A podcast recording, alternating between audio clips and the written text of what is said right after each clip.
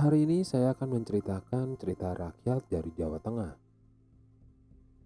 yaitu legenda asal Mula Batu Raden. Dikisahkan, Suta adalah pelayan di sebuah kerajaan di Jawa Tengah. Tugasnya adalah menjaga kuda-kuda raja. Suta suka berjalan-jalan setelah melakukan tugasnya. Suatu hari, ketika Suta berjalan di dekat danau, dia mendengar seorang wanita menjerit. Dengan segera, Suta mencari sumber teriakan itu. Akhirnya dia tiba di dekat pohon besar. Di sana, dia melihat putri raja sedang berteriak ketakutan. Di depan sang putri ada ular raksasa sedang mengancam dan memojokkannya. Suta sebenarnya takut tapi dia lebih khawatir dengan keselamatan sang putri. Jadi dia mengambil tongkat besar dan memukul ular itu di kepalanya. Ular mendesis kesakitan dan akhirnya mati.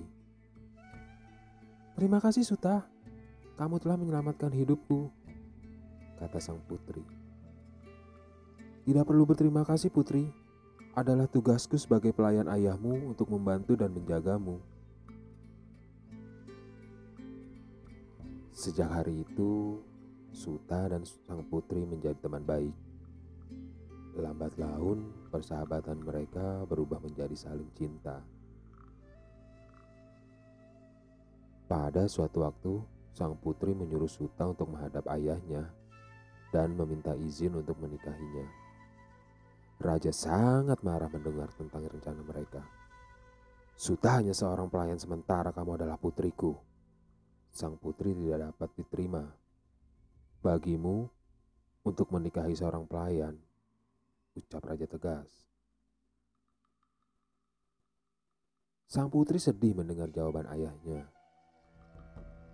terutama setelah ayahnya melempar Suta ke penjara karena memiliki keberanian untuk meminta menikah dengannya.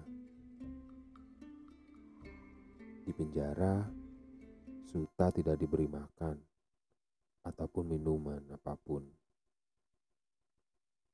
Mendengar itu, sang putri membuat rencana untuk membantu kekasihnya melarikan diri dari penjara.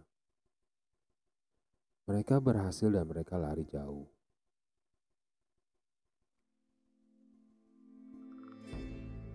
Mereka beristirahat di dekat sungai. Di sana mereka menikah dan memulai sebuah keluarga.